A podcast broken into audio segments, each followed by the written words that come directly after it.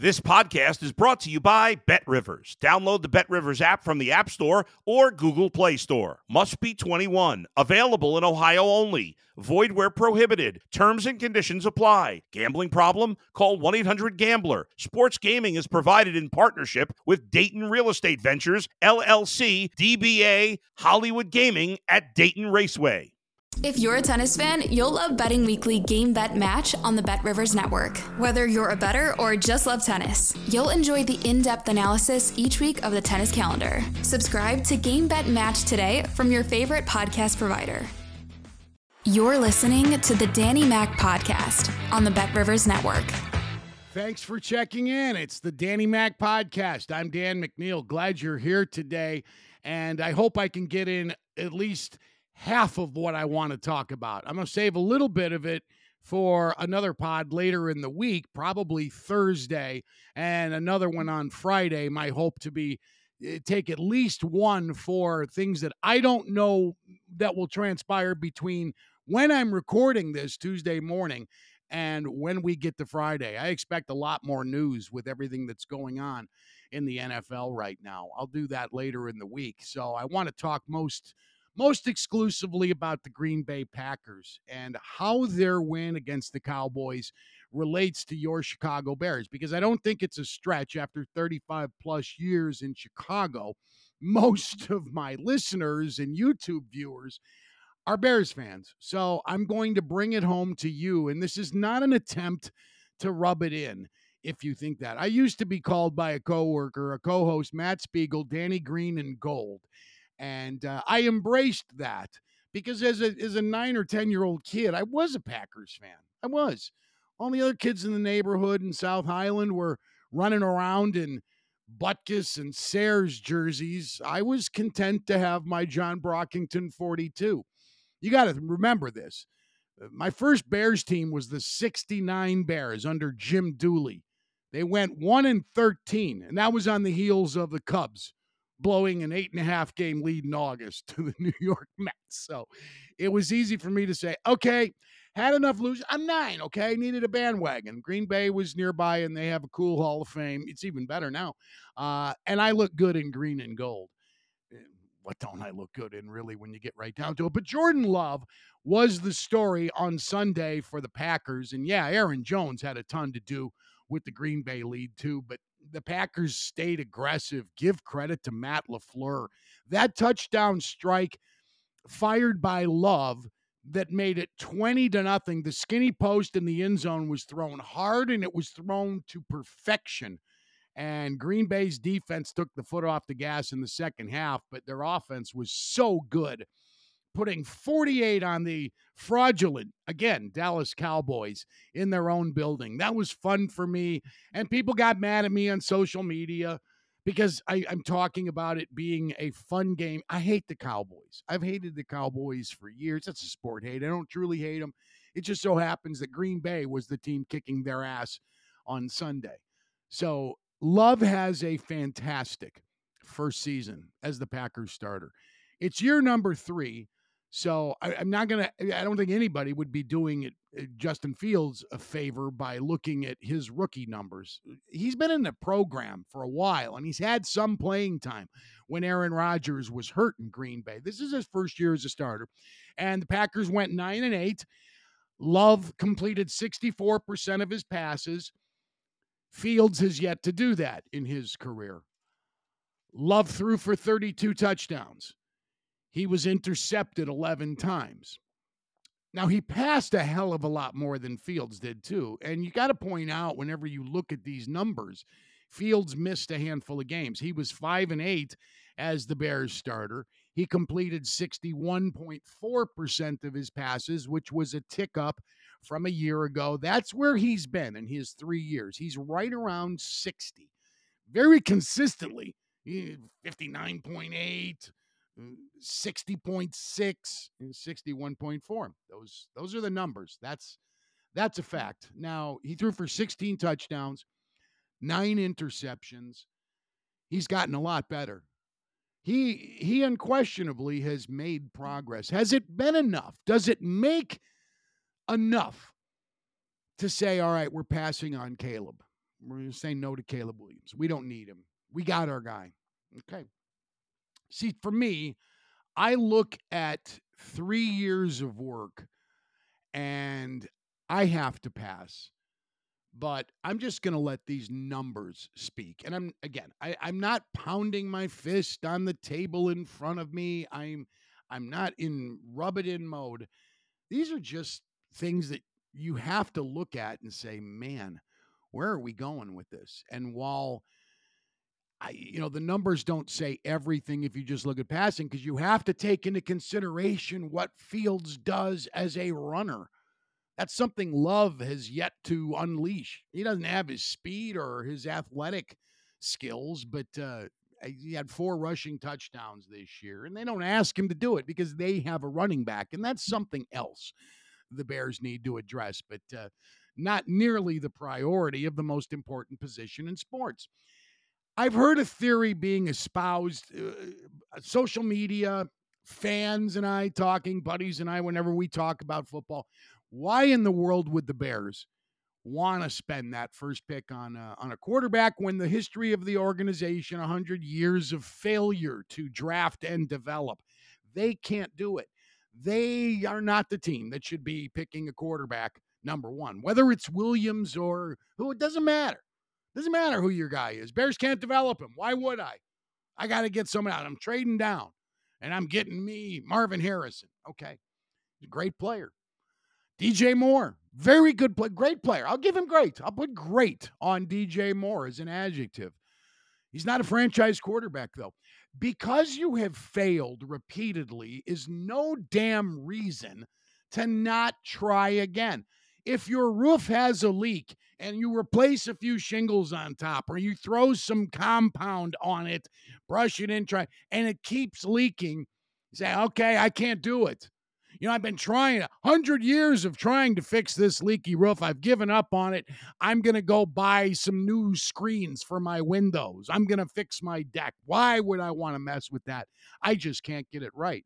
So I'm going to put a bucket in the room in which under which that leak is and that's how i'm going to address it. I'll, I'll, I'll, find a bucket that can get it done. You can't do that. You've got to fix the problem. You have to continue to try to fix what's wrong with the bears and what has been wrong with the bears for a very very long time. And what love did this year in green bay cannot be undervalued. You got to look at how much more mistake free he was than Fields was.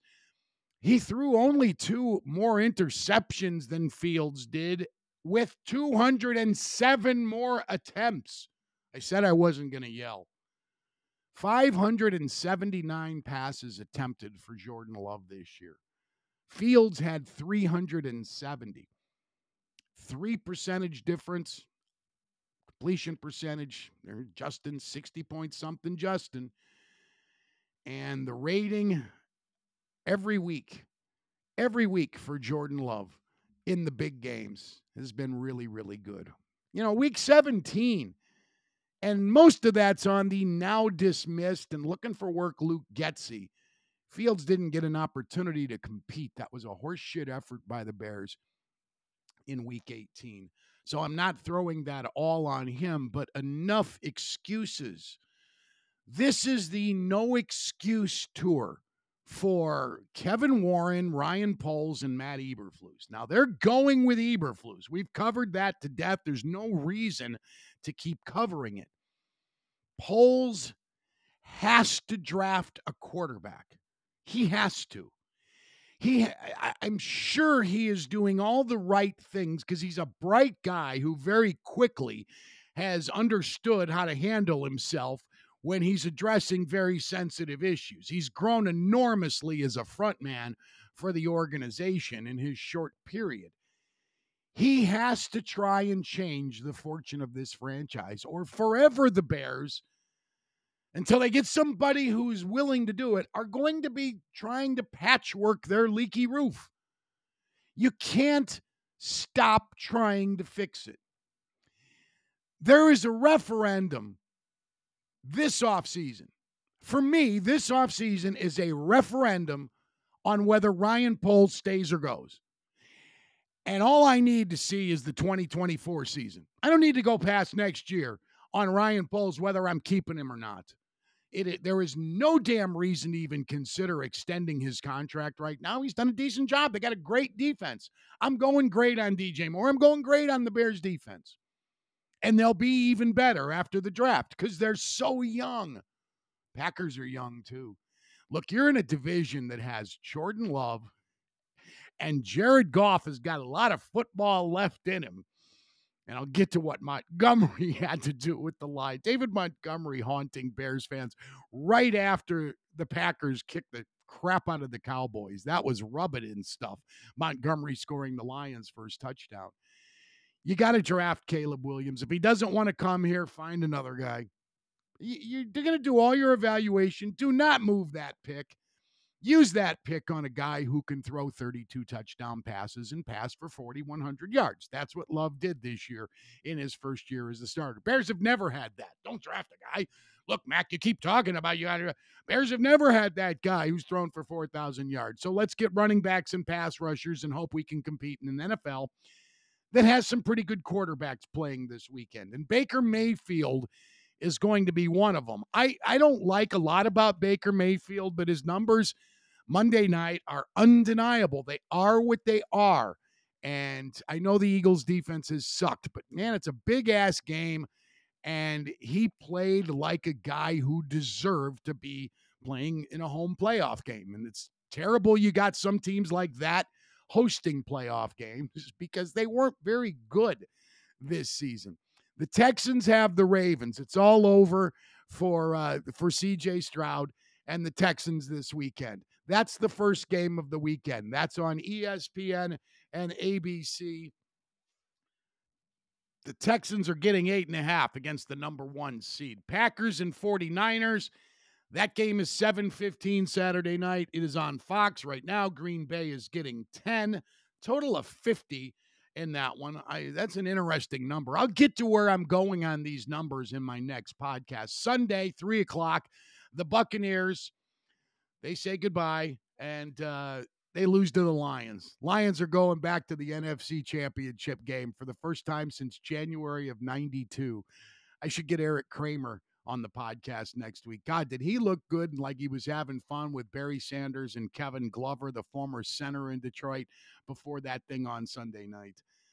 The Chiefs and Bills are at 6:30 Sunday night. The Bills, the two seed, advancing with their pretty easy win over the Steelers for the most part.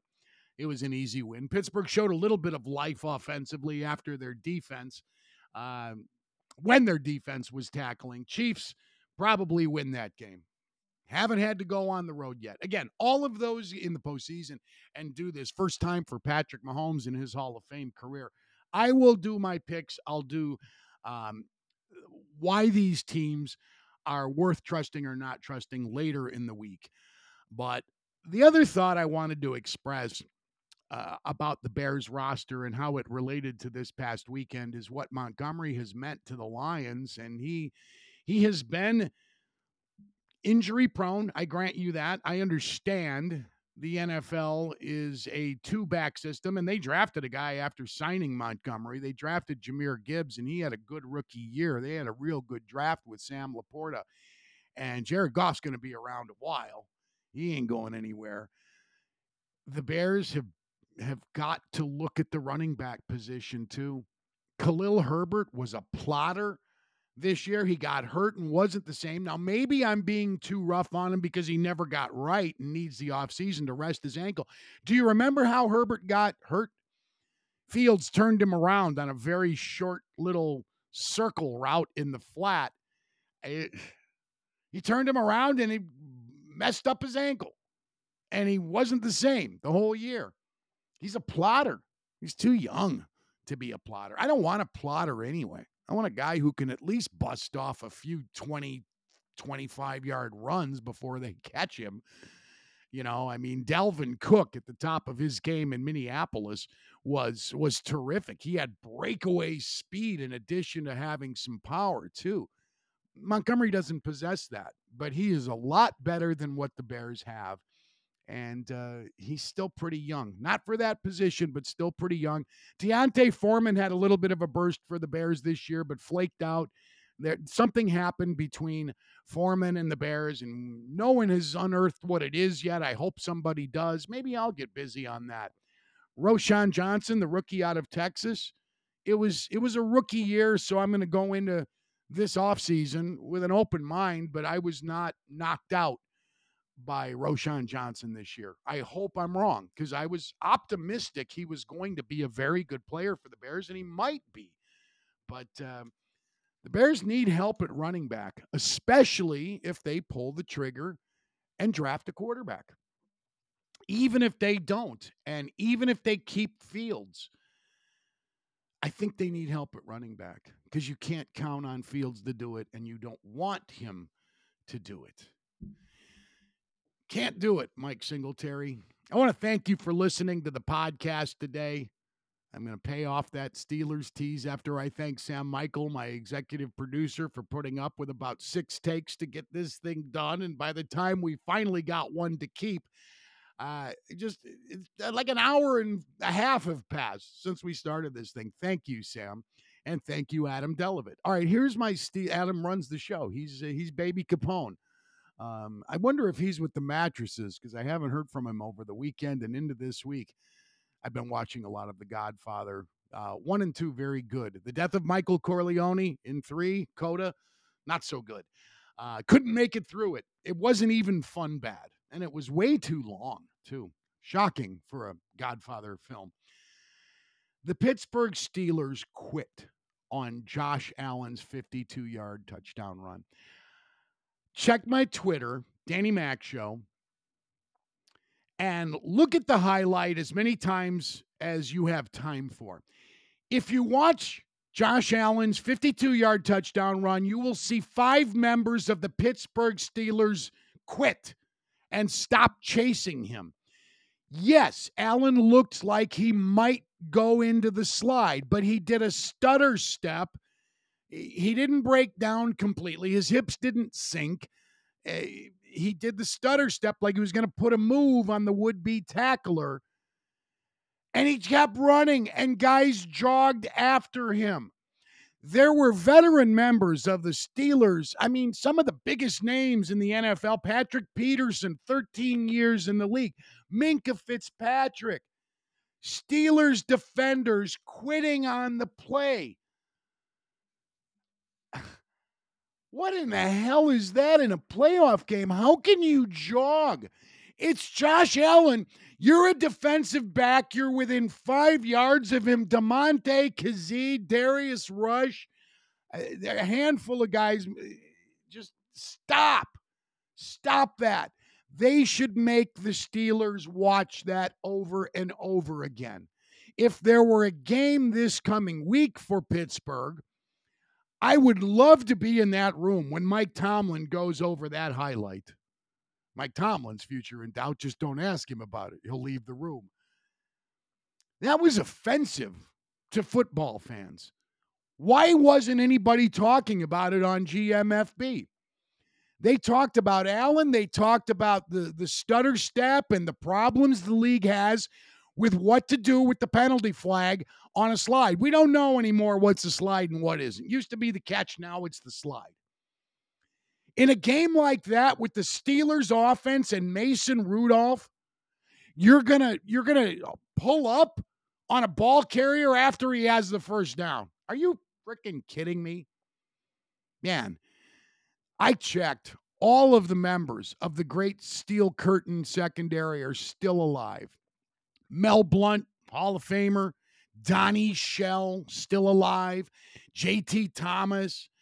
Mike Wagner, a white safety number 23. Glenn Edwards. Those guys are all in their 70s, but they're all still alive.